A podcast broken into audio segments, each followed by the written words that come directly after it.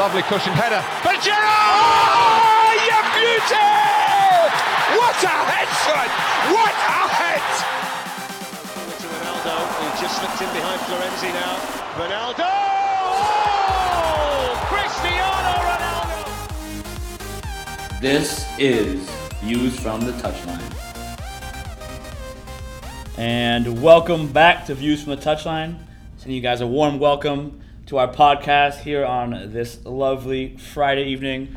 We're nearing 7 o'clock p.m. today. I'm Billy Rogers, as always. I'm Alan Smith. Alan, how you doing today? Good. It's a happy Friday, happy fall break, man. You gonna Not too much of a fall break for me. Oh, yeah, Obviously, I'm on campus all weekend, um, Monday and Tuesday. But I mean, it's nice to have no classes Friday, Saturday, Sunday, Monday, Tuesday. a little bit of breathing room. Kick back, play some FIFA. Yeah. Let's start off this episode with something different. Let's let's see what we got oh, here. God. You get me? Man's not hot. I tell him man's not hot. Ha, cut. I tell him man's not hot. The girl told me take off your jacket. I said, babes, man's not hot. Man's not hot. Man's not hot. Apparently. I don't know if you guys have heard that uh, heard that guy before. It's Big Shaq. He was on uh, BBC Radio One Extra. So why not? Why not? Why not start? Why not? All right. I mean, with uh, with Big something, Shaq. something different. That's my Friday feeling right now. Man's All hot. God. That's my Friday feeling. You know, I'm excited for this. Just had my man. cup of, of Glar coffee. Let's talk real quick about the uh, Glar food we just experienced. How'd you, uh, Oh wow! I was surprised. That was so good. I was, Pablo, Pablo and Grayson, no offense, but I can't eat that Korean food. We just uh, came from dinner, obviously, Yeah. and Glar, our Englar Dining Hall, I should say, for people who don't go to our school, Yep. they're notoriously, uh, they're known for selling, uh, not selling, for serving somewhat like prison food.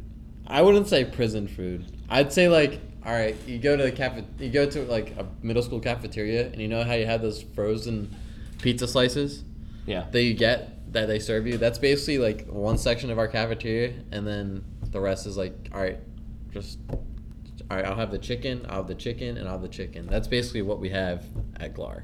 It's usually chicken. chicken breast, Yeah. stuff along the lines of that. Yeah. Um, tonight was like these little three, you know, the like the the white loaves of like stuff. It was like I honestly Dough. could if you put that on a plate in front of me and like didn't tell me food. and didn't give me like a like a label, Yeah. I would not know. I would not even know what it was. right. I would have no idea. Everything was the same color tonight. It was sort of weird. And then there's the, the little giant Hershey Kiss things with the orange. Dumpling. stuff.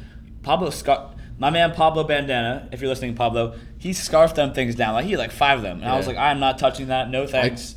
I just went with the simple burger. They had a burger station today. The Glow burgers aren't too bad. Yeah. I have to say it. even though they're fifty three thousand dollars a year for to That have, that's a good joke. We pay to have to have burgers once a year. but people pay people don't pay full price No, obviously yeah. because of uh, what's it called of the uh, the amount of scholarships that Yeah. Daniel gives. But, I mean, That's that's just the joke that we have running. Uh, we talk about our dining hall and our air conditioning and how much we pay for school, and it sort of sort of should correlate appropriately. But it's whatever. You can do what you can do. what are you doing this weekend? What are you up to? Uh, well, tonight I'm sort of hanging out, going to Towson. Excited? Yeah. I heard you're going to your rec room, right? We might go to rec room. Yeah, I mean, I actually called my girlfriend before we got on, and I You can, was shout, you can shout her out. Yeah, shout out Jenna Megan Lewis, Towson University, Westminster, hometown. Um, How'd you guys meet? Oh, funny story. This is actually like it's sort of like a fate meeting. Like it was like fate. So we were at Tawny Town Bowling Alley, and me Taney Town, I should say. Taney Town. Actually, I don't know. What is Tan- it? it's, it's either or. Tomatoes, tomatoes. So we were, um, me, Matt McKenzie, and Pat Palin decided we were gonna go bowling one night. So we went bowling, and we chose. I chose the. I just typed in bowling in my Google Maps, whatever, and first thing was Tawny Town Bowling Alley. I've been there before, yeah. Yeah. Our bowl-a-thon there for Fido is there every year. Right. Yeah. And The place is nice. What happened was we walked in around I think it was like 7:30, 8 o'clock, whatever, and we started bowling. We were in the middle of our set, or yeah, our set I would say, and um, this girl and her like cousin and her two, like and one of her brothers and her cousin's boyfriend or whatever, came in, and sat next to us in the lane, and I was like, "There's this girl over here," and I was like, "All right, I might as well just try and talk to her." So apparently she wasn't even supposed to go. She was like, "All right, I don't feel like going. Like I have better stuff to do with my life. Like go bowling. I bowl. Go Bowling's- bowling. I like bowling. Uh, Bowling's fun. Yeah, but anyway, I'm a proponent of yeah. bowling. Me and her started to chat a little bit about school, about where I'm from. If she's from Westminster, I'm from New Hope, Pennsylvania. Like what what brought me to McDaniel, etc. And by Tell- the end, Did you tell her man's not hot? I didn't tell her men's not hot, not at that point. But what happened was, by the end of the night, by the end of us bowling, I didn't give her my number. We didn't exchange any information, and This man's not hot. Man's not hot apparently. I didn't steal the deal, but what happened was I just she found me on Instagram, and then we sort of kicked it off from there. That's good. Alan, fantastic Yeah. for you. I want to wish you the best of luck. Thank you. In your uh, future relationship with uh, Jenna Megan Lewis. I should Jenna say? Megan Lewis. I wish you. The, I wish you the best of luck, sir. Yeah, thank you. Let's get started, it. though, Yeah, let's go. obviously. Go on with our with our topics on Friday. What do we got, Bill? So obviously, I think the biggest story as like a U.S. citizen, obviously, who lives here for um, for all my life, I should say. Yep, born here.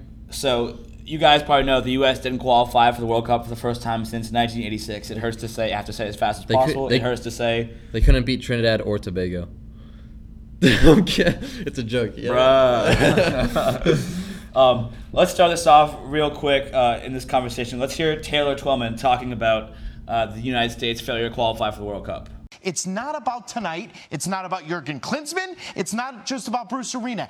As a whole, U.S. soccer is not prepared. They have not done a good enough job of getting this group ready to play. And keep in mind, the last two Olympics, no United States. Those players that would be playing in the Olympics, 24 through 28, how many of them are in this roster? The players got to be good enough too. So a lot of people on social media right now want to say it's Jurgen Klinsmann's fault, it's Bruce Arena's fault, it's Sunil Gulati's fault. By the way, as an ex-player, every single one of those players They can take some nightmares Yep. for the rest of their lives because this is an utter embarrassment with the amount of money that is in Major League Soccer and in this sport. You can't get a draw, a tie against Trinidad. Max, you don't deserve to go to the World Cup. They, they and certainly did. And people always say about it's tough to get points here, but I see Mexico Oh, get come points. on. We can, we, we can stop using that excuse. Yes. This is, this is, you look at this team, you look at this, they're going to be sitting around next summer and they're going to be watching this World Cup go on without them. So what does this program do? Is this this group? Do you, do you blow it up? Do you This is everything, though, Max. So, because I remind everyone, 2,000 euros, Germany laid an egg, and they all came together. Bundesliga, second Bundesliga, DFB, the German uh, Football Federation, all came together with a 10-year plan. Guess what happened in 10 years? They won that World Cup. If this failure does not wake up everyone from U.S. soccer to Major League Soccer, from pay to play to broadcasters to everything, then we're all insane. Because the definition of insanity is doing the exact same thing, knowing the result. Wow. Wow, that was pretty intense. I mean, what do you What do you think of that? um, I mean, he's hitting all the points. He hit, he hit a vein there, you know. He was saying how he hit the jugular. he hit the jugular, yeah, but he just he, he was right on point. What he said, he said that there's no organization in our national, Federation. in our federation, our or, or, or our organization as a national team. Um, and it's Reminds good. me of Alexi Lawless's rant we played on the show, what, a few weeks back? Yeah. When they lost uh, to at home to Costa Rica, yeah. Yeah. Reminds me of that rant. Like, you hear these ex players. It just annoys me hearing ex players talking in terms of, like, what they should do and what they shouldn't do. Because, like, if they know so much, you yeah, they ex- should put in exactly. Yeah. hands. I honestly think, though, like, uh, I was thinking, like, before I even said this, I think, like, a lot of ex players who, like, say all this stuff about how, like, even Arsenal, how you have the ex players talking back to the club and stuff. Right. Like, they really have no room to talk because like a lot of times I even think the U.S. play better now than they did like with Taylor Twellman or with like whatever Alexi Lawless. Lalas, Like they yeah. play good soccer now sometimes. Like you have Pulisic who You have really- moments, yeah. who like who who is very creative. And like you haven't seen a like a player like that in, in a long time. Like I mean, you have Dempsey and Donovan in the in the past who are like very Now, yeah. you know type A players. Yeah. But like Pulisic is creative. Like he's type A, type B, type C. You name all of them. Like he's he's very good. So I mean, it kind of frustrates me to hear these guys saying all this like all this crap because I, don't I don't I don't want to hear it. It's, it's just kind of shit. Like just shut And- up. yeah, and it's going to be a little interesting now that you see that they didn't qualify the players that didn't that are older now. What are they going to do? Like Omar Gonzalez, he's a little older. Clint Dempsey, Graham Zusi, Wondolowski, um, Bradley, uh, who else? Johnson, Fabian Johnson. Sorry, Is, Fabian. Is Beasley still playing? Beasley, this, this is his the roster. yeah. Yeah, this was his last hurrah as a Yeah. U.S. national team player. But my point is, there's going to be a big gap to fill for these national team players. Oh, definitely. There's going to be a big gap for the youth to come in and make a difference. There's going to be a gap for the for the um, for the academies to bring out more players, to bring out more quality. Because I feel like there's a lot of players that are being underlooked for what he was saying about the play to pl- pay to play. With all right, you're going to go to an open tryout you're going to pay to try out, and all right, it's somewhat of a fundraiser eighty percent of the time, and sometimes there are players that are actually good enough to be in the squad for maybe like a USL team or uh, just a developmental team in the MLS, sort of like that, and sort of develop them as in like a rough diamond type aspect. But that's a, that's a whole other story that we can talk about in, at another time. But I'm just saying that he made a good point by comparing it to Germany because Germany they do everything to a point. They do everything with so much They're- organization. blunt. Yeah, blunt. so much organization. They have no gaps for error. There is no gaps for error Nothing. in that. That's why they were so successful in 2000 or 2010. 10. 2010, sorry. So it was uh it's he's hitting a vein right there. So I agree with him completely. Actually, Germany. No, they won 2014. 2014, yes. That was in uh, in Brazil. Yeah. Yeah. Um, I don't know. I think that there are so many other organizations around the world that are more. Um, what's the word I want to use? That are more developed than us. Yeah. With like in terms of youth development, um, having a success successful system Mm-hmm. of uh, development in terms of like your academies, um, where, where the players learn. That's like, correct, yeah. I'll make a, a quick comparison. You like. I was talking to my buddy Franz the other day Yeah. about college soccer, and then you compare that to places in, in, in Europe and other places where you graduate their, their grade school levels and they go straight to the academy where they're playing there, but they're also getting education at the same time. Right. And these, most of these guys are like people like Eriksen, Van Per, people who've literally like come from the ground, who've who've learned in school, but then have like graduated to go on to play these academies, and they go pro. Yeah. And these guys always end up playing for the national teams too. So like I think like honestly though, just being being like just just an opinion, I'll put it out there. Like I mean, people probably disagree with me, but you eliminate college soccer, you have players who can go straight to these academies and not play and not go to college, or have it or, or have an education system through these academies, MLS academies. It, will make a huge step. so for you would soccer. like to have mini La Masias all, Yeah, over, the- exactly. all over the nation. Exactly, because I think like if you eliminate college soccer, which like the the summary of college soccer is what physicality, fitness, and, and playing long balls. Yeah. and that you can't deny that. Like you watch any any D one or D three game, some teams play good soccer. Yeah, like, yes, you're gonna say Stanford. Stanford, they play that that. All right, they'll play that little technical role where they'll, they'll move the ball within the midfield. They'll when they get into the final third, they want to penetrate with these little like dink passes or little set plays and stuff like that. But yeah, you're the all the all in yeah, too is you're the majority of teams yeah. are looking for long balls to fast forward. Sorry, Chan- sorry, it's all right, Bill. let me cough. You keep going. Yeah, all right. So basically, Billy's trying to Billy's trying to say that D three, you're going to see that more teams are trying to play channel. They're not necessarily trying to have link up play between their forwards. from experience too. Yeah, Yeah, from do the same experience. Because I and I've watched a couple games this season with uh, our our men's team, and that's necessarily what the game plan has been for the last four or five Oh, it's- games. it's insane. I it's think, like- it's. I mean, and Taylor Twellman is also hitting a point to go back to that. He's saying that repetition, like insanity, is basically doing doing the same thing in repetition And not get- changing- and not changing- changing it and getting the same results all. and getting the Exactly. same results. So you're not necessarily getting a good result. Okay, maybe they started off on a good foot. What was it? A, a year and a half ago. Oh yeah, they look fantastic. It's a a year and half great, yeah, from whatever, like two years ago maybe because of the World Cup, etc. But once Kunzum stepped in and like within a month or two they were starting to look fantastic. Yeah. And even me who doesn't watch the U.S. that much, who's not the hugest fan, uh, sorry, uh, the, the biggest fan of the U.S. I, I think like I was very impressed and just like it, it is a huge letdown for not them not to qualify and like I, I remember seeing before this game on uh, on Tuesday while we we're recording though before this game there was 96 there was a 96 percent chance that the U.S. would Just qualify will- for World will Cup. qualify, yeah. They, they had a four percent chance of not qualifying. And they made that four percent possible. that is insane. and all right, I feel bad for Omar Gonzalez scoring that own goal. But you, but mind is one game though. You should that that game shouldn't even be an issue in the first place. Yeah. They should they should have qualified games earlier, and they should have been able to play whoever the hell they wanted in that in that next that Do you game think the mindset they, they sort of shot themselves in the foot with the mindset they were going into the game. All right, 90, 96, 97 percent chance we get out, out of this game with the with a W. Why not? Why not just Yeah. why not just la- play Yeah, off? but yeah, but I'm just saying, look past that though, and like think about how you know their group is not too hard. Like Not they at all.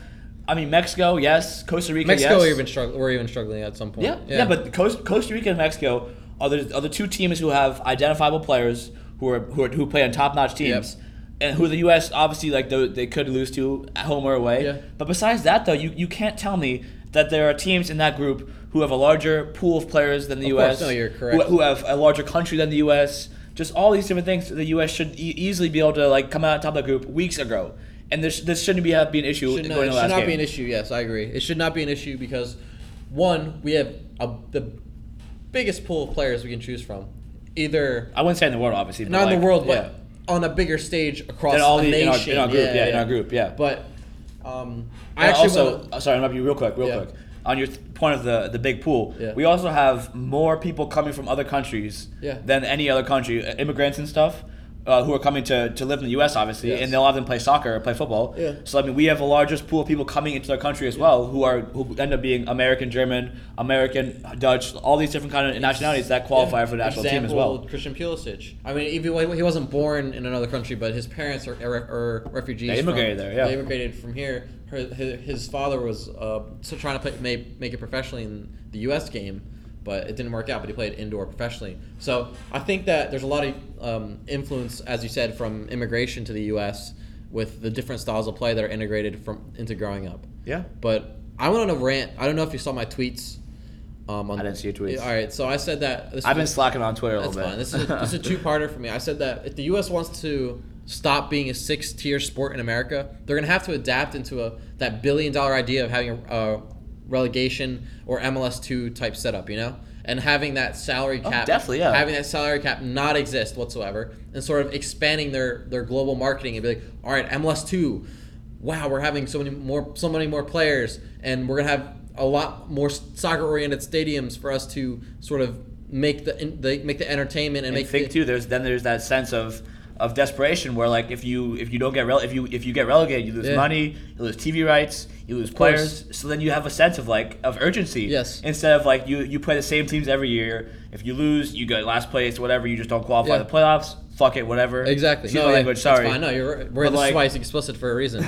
But like honestly, at, at some point though, like you should make a change. Like, I, I, obviously we can't do it. Like I mean, we can talk about it, but like, I mean, well, we don't have the deep deep enough pockets ourselves. Obviously, we've no pockets whatsoever at this point. We're basically shitting in, in a bucket. the, the, the end all say all though is like if someone big hears this or someone has the right ideas, they should be put, put in motion. They shouldn't be Yeah. ignored.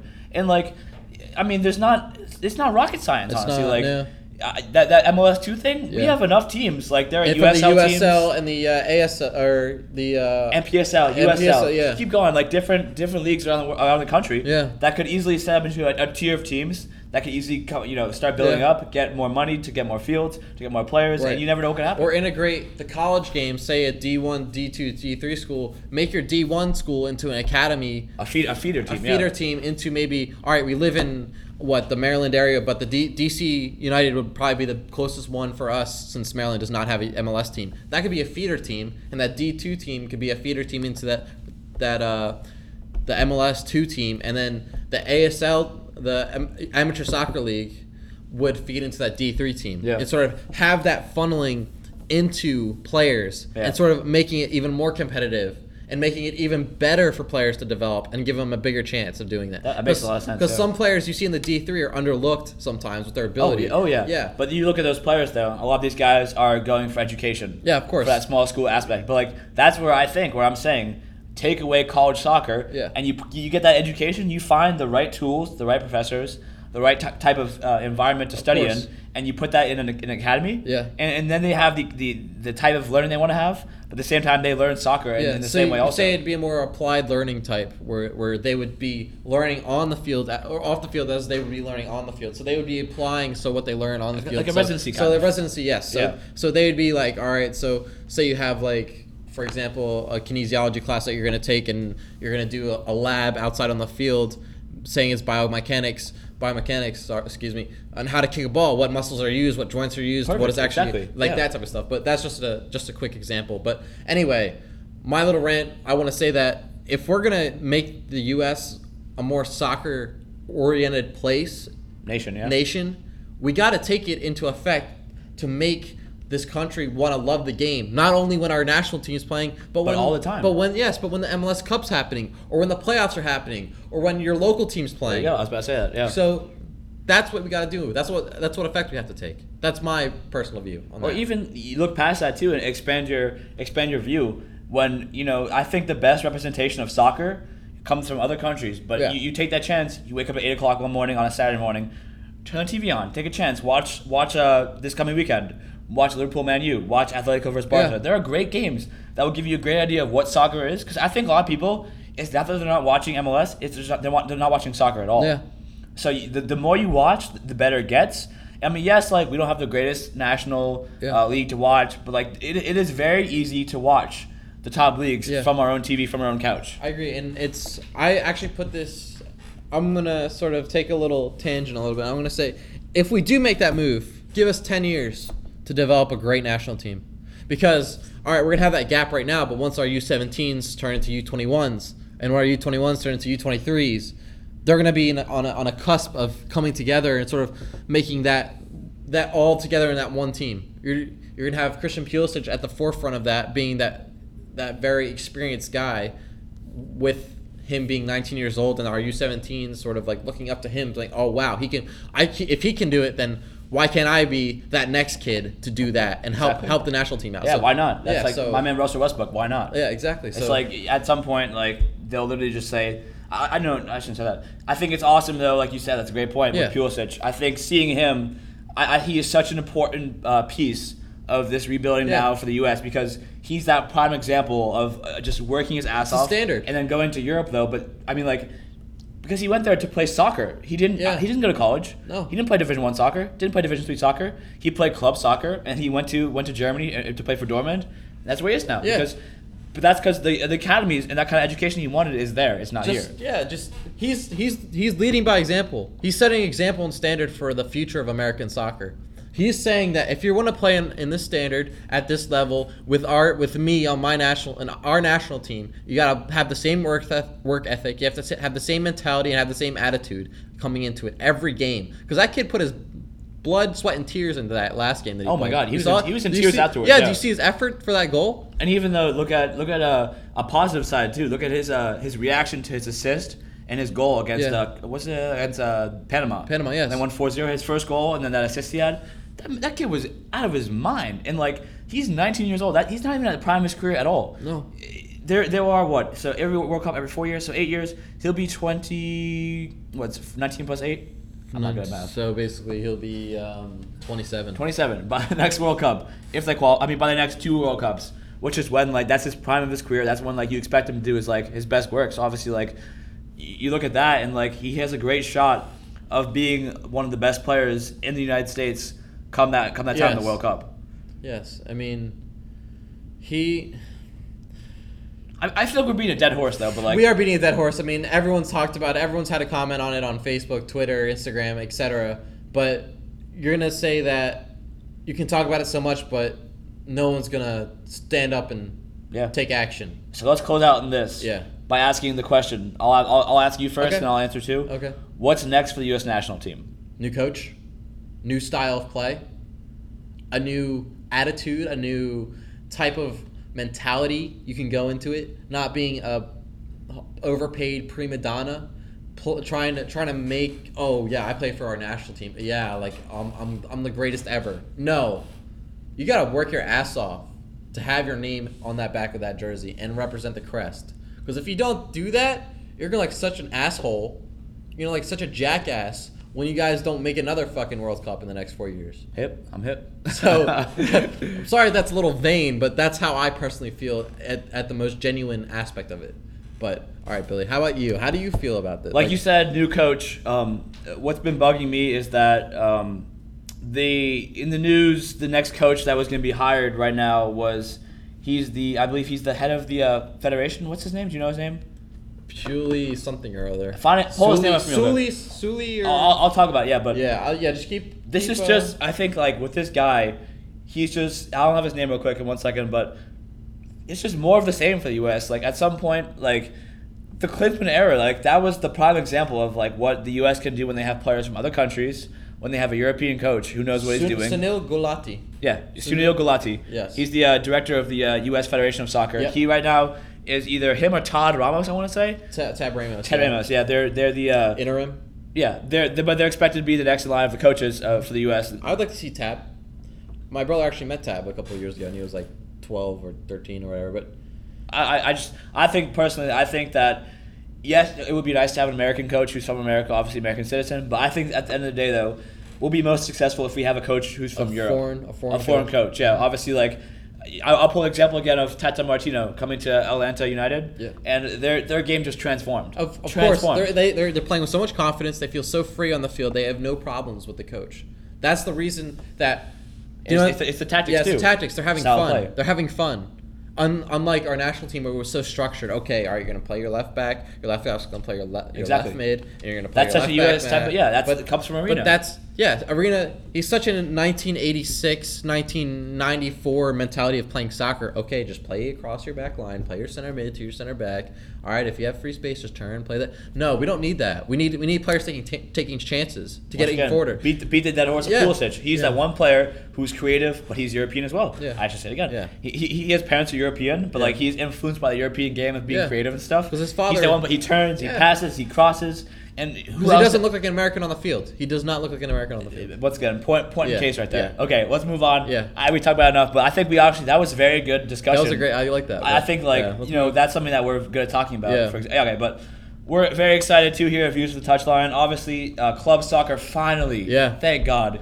Returns tomorrow. We actually have a huge game at 7:30 a.m. Liverpool. my boys, Liverpool versus Man U. I'm really excited. Yeah. I've been waiting. Like I honestly have to say, I've been waiting for this to come back for like the last what Yeah. like week and a half. Last week and a half, We have more stuff to talk about too. I, I feel like we've been trying to like Do you wanna hear my opinion? out, scrape out Yeah. material. Uh, yeah. I have a lot to say about this Man U game. Let's hear it. Yeah, man. So last game was one-one. You see Pogba getting that handball. Unluckily, getting that handball. This was last year. This was last year, yeah. This is the last meeting between them. But um, and you see James Milner coming into that and scoring that PK, and then you have Zlatan Ibrahimovic scoring a header, a very lucky hitter at that, and then that being a one-one. And this year you don't see Zlatan Ibrahimovic in that lineup, so you're gonna see a very um, Lukaku, though. Lukaku, yeah, that's that's even more dangerous. So the question is, all right, who's who's making more of a threat? Man United's defense, yeah, I'll, I'll get to that. Man Uh, United, yeah. Man, Man, Man United's defense, or Liverpool's offense, Liverpool's front three. What is more dangerous for you in that opinion? Who who do you say who do you say is the more of a threat for you? Man United's defense or Liverpool's offense? Yes. Um, not trying to be biased or No, anything. don't but do it. Yeah, just I don't care. Just say what you got to say. Like that's why we're. I think they're playing at Anfield. Yeah. They, they are, and um, I should say like I think that Liverpool's offense. That's when they play fantastic Yeah. for the most part. I mean, like I've I mean, against like smaller teams, they don't play that great. Obviously, like look at um, Burnley, Liverpool the other day when they tied one one, or Newcastle. That was away from Yeah, home, was- still like yeah, Burnley- yeah, I, I don't still- think their offense steps out of play sometimes in those small games. Mm-hmm. But like, look at this year, Liverpool Arsenal. They smashed them at home, four 0 Looked absolutely amazing. Arsenal did play bad, but granted though, they they still were playing quick. They couldn't miss a shot. It was just They were responsive. Yeah, exactly. Everyone was responsive. Yeah. So I think like yes, in this situation against a big team at Anfield at home, I think that Liverpool's offense should be more dangerous to than Man U's Okay. defense. All right, I, I, I I'm, I'm sort of like, all right, I'm glad to hear you say that, but the way I'm gonna look at it, it's gonna be very, very unbiased. It's, it's gonna be a biased view, but it's gonna be in a, a very fair type of view. So, all right, the our offense, Liverpool's offense, is very dangerous. We have to retain possession. Ma- Mane is injured though, correct? Mane, yeah, Mane got injured over the uh, break, but um, adding to that, we have to.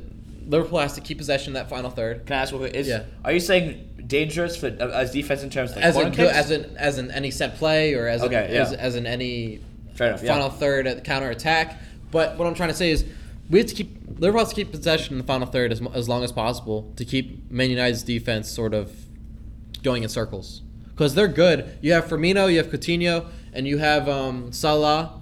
And you might have, sorry to say this, but Oxlade Chamberlain. I know it's not much of a. He's not. He's not in the best of form, but he might get that shout up to the. The so- yeah, last 10 minutes? Last ten minutes. yeah. But he, they need to keep possession because if they don't, and Man United get on that counterattack with Lovren and Gomez and Moreno in that back line, and Matip, it's not going to be pretty for Oh, yeah. for Liverpool. Definitely. it's not going to be pretty. Look at pause though. When you say Man U's defense on set pieces, Yeah. I, I think you should say Man U in general on set pieces. They have some very dangerous players. Is, is Pogba back yet, or is he is he still injured? He's still injured. Yeah, he's still doing recovery. But still, you have Matic to that midfield. Yeah. You have Lukaku, that big guy, and then their entire back line too. They have some some, some threats in the air. Yep. Who like I don't think just their their their defense is dangerous. Matic too. Yeah, yeah, yeah, I said Matic. Yeah, Yeah, just- okay, I. I think if you look at the entire the entire lineup though, are they're all dangerous on set pieces. Of course. Yeah, they are. And that's the biggest threat for Liverpool is that all right, we got to control them on the counterattack. We got to have our outside midfielders trying to crack in and and stop that that flow of play. So Okay, so what's your? We should let's keep moving because I think we're almost Yeah, we're close to time. yeah, so- what's your what is your prediction for the game? my prediction for the game is going to be. I'm sorry to say this, but a two-one to United. I know I'm sort of going against my team, but it's just like we're we, we're missing a key man. Yeah. we're missing a key man, and he That's usually yeah, Mane, yeah. and he usually provides in these big games. So it's either going to be a one-one draw with once Liverpool score, they're going to pack it in or sort of hit it out and try to have our our our uh, top front three or front four take possession Yeah. or and uh, maybe a set play as we said for Okay, United. yeah. So let's move on to the next Oh, game. first, my I want Yeah, to I'm I, I want to predict too. I'm I want to sorry, predict um, Alan obviously telling me that man's not hot. I'm not. I'm not Yeah, hot no. enough to uh, to predict. Yeah. I think. Uh, I, I honestly myself, I've been too conservative. I mean, uh, I've been too liberal in these predictions. Where I think like a lot of times I say like 3-1, Yeah. 4-1, 2-0. Yeah. I'm gonna go here with a Man U 1-0 win. Okay. Away from home. Because I I, think that. like I look at that game from last week. Uh, Chelsea and Man City, Yeah. where Man City won 1 0 away from home. Yeah. And I predict like a 2 1 win, 2 1 win from Man City Yeah. from Chelsea, I forget. And uh, I look at this now, though, and I think honestly, like, both great defenses, given the circumstances. Yes. Um, but also both great on, on, on attack as well. And I just think that Man U has a little more quality in this. And they're, they're al- al- almost to full strength, minus Pogba. So I think, like, you know, they'll have that one moment of quality and they should score and win so 1 you're saying it's gonna be a very very close game. Yeah, definitely. Yeah. So it's gonna be end to end. You think? Hopefully you, not. Yeah, yeah. that You much. have Liverpool who will be great at home with the atmosphere, but you at the same time you've Man who have looked excellent this season, Yeah. better than any other teams. I think this will probably be one of the great, best games It's to watch so far this is season. The, yeah, This is the first proper rivalry game Yeah. that we're gonna have. This Definitely. is rivalry weekend for every, mostly every team. yeah. So great transition Yeah, there. let's go into the our, next our second big rivalry game of the weekend. We have Atletico playing Barca tomorrow. Yeah. I am so excited for this game because this is literally our first. And I mean, minus El Clásicos we had at the beginning of the season, that, That- kind yeah, of that, that crap was- stuff, yeah, yeah, yeah, in the Super Cup. This is awesome to see. Um, a huge test for Barcelona away from home. Um, I'm really excited to see if Messi, uh, coming off that his uh, hat trick against Hat trick against uh, who did they play? Who did they play? You looked it up. I'll, Yeah, I'll keep talking. I had it. Um, what's it called? You looked it up. But uh, I think it's really interesting to see Messi come off that uh, his international form, where he literally by himself helped Argentina qualify for the World Cup, and uh, you know, but at the same time though, you look at Atletico and they are that one team who is always on the shoulder of of Barca and Real every season. Ecuador, Argentina, Ecuador. Yeah. They won three one. Yeah, as you were saying, sorry. Yeah, and uh, I think they're always that one team on the shoulder of the two big teams in Spain in Yeah. Spain every year. So I mean, I think like you can never really predict the right result to this game or how it's going to go because it's always high intensity. There's always I remember watching the uh, Atletico Barca game like two three years ago, and I think it was Gabi or someone who on Atletico took like a 40 yard rip and it just went in. I was just like. Wow. like it's just it's Yeah. insane and like th- these games are full of like you know you- Intensity. yeah exactly it's like I think I saw a little article I read earlier um, about how Barca has reinvented themselves since Neymar leaving. There wasn't really much reinvention. It was just, I just feel like he was like not toxic, but it was more like, all right, A distraction. I'm, I'm a distraction. I'm trying to get. I'm trying to be that that front and center guy. I'm trying to be the star man, Yeah. but I'm already standing behind two star men. Yeah, I'm no saying offense in, to term- Neymar. in terms of their play style. Oh, their though, play style, yes, Where yes. they're kind of able to successfully have Suarez and Neymar play. I'm not Neymar. Uh, Suarez and Messi play together Yeah. all the time now instead of just you know they they. It, it'll be cool though this year to see. You know, instead of Messi having to share with, with Neymar all the time, or to share with Suarez all the time, it's just Messi and Suarez now, literally who can share with each other. And like I think you'll see a lot more end product from both of them. No, I agree. And their numbers you should probably should see will actually go up because they have more chances now. Just no, yeah, yeah, yeah, yeah. I agree. I agree with that. So and, let's- and, let's- and my in my view on that is, this is the real start of the title race for either team because Definitely. because Real Madrid are They're- they're, they're now, seventh yeah. place right now. Yeah. So their impact on the table is very insignificant. Real Madrid's impact on the table is very insignificant right now. But the Atletico Barca game that's coming up tomorrow. Or is it tomorrow? It's tomorrow. Tomorrow, yeah, tomorrow. yeah. So Yep. it's gonna be the biggest title race game. Two forty five tomorrow. 245 tomorrow. So it's going to be the biggest title race game in this far in the season. I know it's only like six or seven weeks in, right? So it's going to be a very tight game. I think it's going to come out. My prediction will be a 2 1 to Barcelona with Antonio Griezmann getting a goal and Suarez and. and Antoine. And. and You love saying Antonio. Antoine. And- Remember you said Antonio I don't know uh, why. Lacazette? Antonio, Yeah. You said Andre Lacazette. Yeah. Last right. episode, you said Yeah, yeah, Lacazette. yeah, you love that. Um, I agree with you, actually, honestly. I think Barca should win away from home. They, they they are playing very well away from home right now. They had that big win at Porto, that 1 0 win. So I mean, they're very they're good at defending away from home as well. So me, I I would probably say Barca 1 1 0, 2 1 win. I'll give. Yeah, I mean, I want to see Paulinho might score. Off a corner kick. off a corner kick. Yeah, or- he's dangerous in set yeah. plays. So Awesome. What's our next one? Yeah, Let's talk about one more thing before we have to go. Billy's Uh, Billy's bread and butter. we're running out of time here. Yeah. Running out of time here. I want to mention. Uh, I mean, there's not too many games at Serie A, Bundesliga. Obviously, we'll cover that if it happens. Obviously, we'll, we'll put it on our Twitter and, and Facebook if anything good, cool happens. Yeah. we'll, yeah, we'll have the, that fixtures posted. Nothing any, anything too crazy, but I wanted to mention real quick based off something I saw on uh, Twitter the other day. Arsenal play Watford tomorrow, 12:30, and uh, Yeah. they're away from home. But the big thing is, Yeah, I was surprised to see. Uh, yeah. Wenger was asked in his press conference um, about the uh, the contract uh, updates between Ozil and Sanchez in terms of renewing or if they move on. And I thought that it was interesting that Wenger finally kind of caved in. He, he was like, "Yeah, honestly, we might have to sell them in January because you know those are two huge players that if they go for free, that is such a loss of money." It is. And at, then, at this point, I, yeah, sorry, sorry for interrupting you. No, you're but fine. I like I was so so uh, all into the idea of you know just keeping them to the longest possible, and then maybe they leave for free. But I think now, honestly, I don't care. Like they go in January, find someone to replace them. Like I love Ozil, great guy, great player, but I mean he is replaceable. I mean, you're gonna miss him on your ultimate team though. That's true. no, but you'll keep him. So anyway, yeah, as you're saying, it's it's sort of gonna be. I think they'll go. Honestly, I mean, I think Ozil might sign a new contract, but I think Sanchez will probably. It's pretty set. So would you rather see Lemar than Sanchez then? I, I mean, Sanchez is a great player. I just feel like like, like the distraction thing, like you said, Neymar. Yeah. Sometimes he's like he, he sees himself as a bigger, glory hunter? bigger than the club. A big No, I wouldn't say the glory hunter because he, he came to Arsenal from from Barca. Obviously, didn't play as much, but still coming to Arsenal. Oh, that's, a step down. Not, not, not, I didn't mean like I meant as in like the legacy of being an Arsenal player, as in, as in that glory, as in being like an, an Ian Wright or Dennis Bergkamp or Thierry. Yeah, or- okay, okay, yeah, enough. that's what I meant. He's in his the prime of his career though. So, I mean, like I think he's looking to go to that next step where he can to that French- win trophies before he would yeah Get Fran- a, get a trade. Man City's still in from though, and that's it's tough though because at one point I think in January they can't deny any approaches because he has six months left. So I mean I think like you'll probably see him at, at Man City because they have the best chance for the title probably minus Man U. So I mean like I, I heard even Man U is interested in Ozil too. So I'm, I'm a little nervous to see. Ho- hopefully they can sell out of the league. That would In be my nice mind, possible. in my mind, if Arsenal's smart, they would get some money. Oh yeah, yeah, definitely Get cash some- in. Yeah, Get some money and get Lemar and get Sanchez to or Sanchez or Ozil to AS Monaco. yeah. I mean I would. That's my thought. Yeah, I that's mean, my thought. I- I think the optimal optimal solution to me here as a fan, and also just my in terms of my and have a buyback. Yeah, yeah. Is I think Ozil renews, keep him there, build a team around him mm-hmm. because he went at his best. He is fantastic to watch. He's He, fun. he he make he, he pulls the strings for Arsenal, and then just get Sanchez out, take the money, just cash it in, and find someone who's like him, Lemar. You know, you, you can find someone who's who's. So like you've fallen out of love with Sanchez by this point. I'm, I'm not. I'm, I'm, I'm thinking more in terms of of a, a business standpoint now, where you know I'm like kind of Thinking what's best term- for the team? Yes, exactly. I mean, like he's a great player. I love the guy. Like I nothing against him at all. Yeah. I, I just think that Does- at some point you cut your losses and you have to so say like the system is you're trying. You think the system that Wenger was trying to nail into his players four years ago is that that Sanchez player that stayed or that got here four years ago.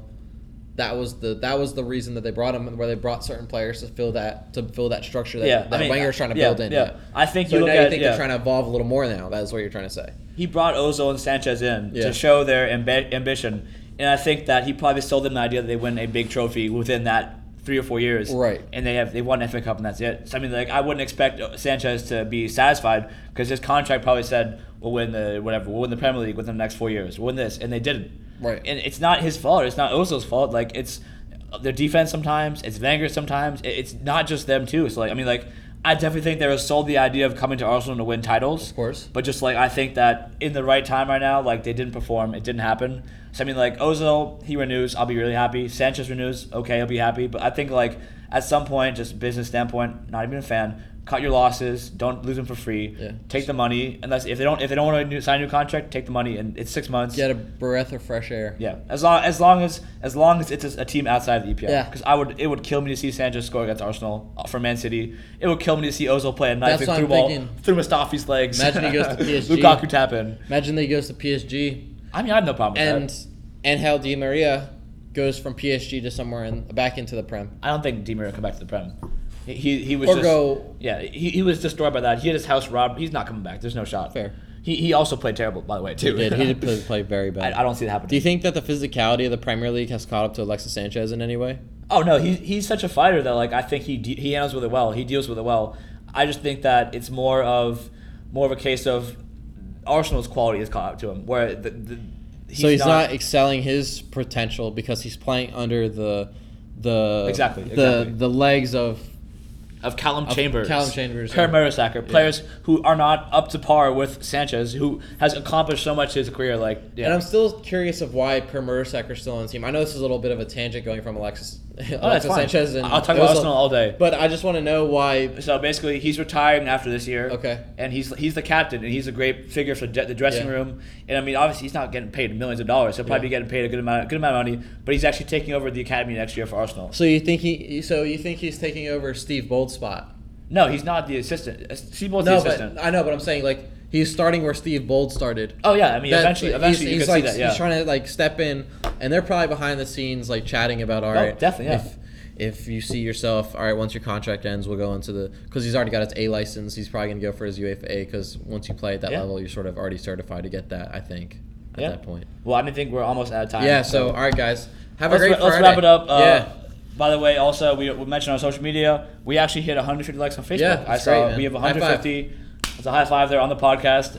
Um, I wanted to say thank you guys all for this is our what sixth week now concluding or seventh week? No, Se- end of seventh. end of seventh. End of seventh. Thank you guys so much for the support. Uh, we'll keep doing this. I think I'm, I'm having a great time doing this. Honestly, it's it's a ton of fun. At the same time, though, it's, it's great to get this out because I, I typing's fun and all to get a blog entry out. But sometimes at some point, In I'd words- just in speak it, words- yeah, I mean, your emotions don't really see much on paper, you know. yeah. I mean, you can't if you're a great writer. If you you're a great obviously. writer, but it would take about twice as long. But anyway, As always, follow us on Twitter at ViewsFTTL, Instagram ViewsFTTL, search us on Facebook at Views from the Touchline. Find the blog viewsfromthetouchline.wordpress.com. Alan, anything else you want to say? Um, yeah. So before we did this podcast, I went Instagram live on my personal account, alan.smith.22. So I'm thinking of doing that as a thing every time we try to go on and uh, raise some awareness. raise some awareness and sort of get some questioning on if you guys want to talk about some some certain things about the podcast, about what we should talk about, about guests coming on, and anything that we can improve on the podcast. So I really appreciate you guys tuning in if you can at that point. So we'll probably be either tuning in next Tuesday. What time do you think we're going to be on? Probably early, early in the midday, earlier in the have, yeah, afternoon. Champions League and later Yeah. on days. Yeah, so obviously around like I want to say probably eleven, I think. Yeah. So definitely, I think what we should uh, want to do if you guys are interested uh, in coming on the podcast, but you live far away, if you're listening to us from a, a separate location, Yeah. I want to start doing call-ins too. Yeah. It's it's possible and it works. So if you have anything you want to talk about, feel free. Uh, you can hit me up on Twitter Or yeah. on our Twitter too, and we'll, we'll we'll get in contact. We can feature you on an episode in terms of call-in, which would honestly be a ton of fun. we're just trying to get our basis of doing just a simple podcast at first, and then we're gonna expand. So but we're also awesome at doing We're this awesome at we're, we're very we're very technologically uh, we're not advanced, but we're very proficient in what we do. So, all right, everyone, have a great Friday. Hope you guys have a safe one. Enjoy the soccer this weekend, and I'm out. How about you, Bill? Man's not hot. Man's not hot. All right, have a good night. See you later. Okay. Uh, boom. Big Shaq. Ota Asni. Scoop no. Rat no. Usna. Ota the girl them as well. Boom. Two plus two is four. Minus one, that's three. Quick maths. Everyday man's on the block. Smoke trees. See your girl in the park. That girl was a uckers. When the thing went quack, quack, quack, you man were ducking. Ota Asni. He's got a pumpy. Old type my man. He's got a frisbee. I trap, trap, trap on the road. Moving that cornflakes. Rice crispy. Old type my girl Whitney. Perfect. On the road doing 10 toes. Lama toes. You man four, I froze. I see a pen girl, then I pose. If she's not on it, I ghost. Ha! Look at your nose. What? You dickhead? Look at your nose. Nose long like garden hose. Shh. You get me? Boom, man's gonna come back in. Yeah, yeah. You know like that. Yeah, You're feeling that. Yeah, yeah, bad. You don't know. I see you shivering in that. Don't get shook, man's ear. You're protected in it, yeah? Alright, let's ah, do Alright, it. boom. Let's go.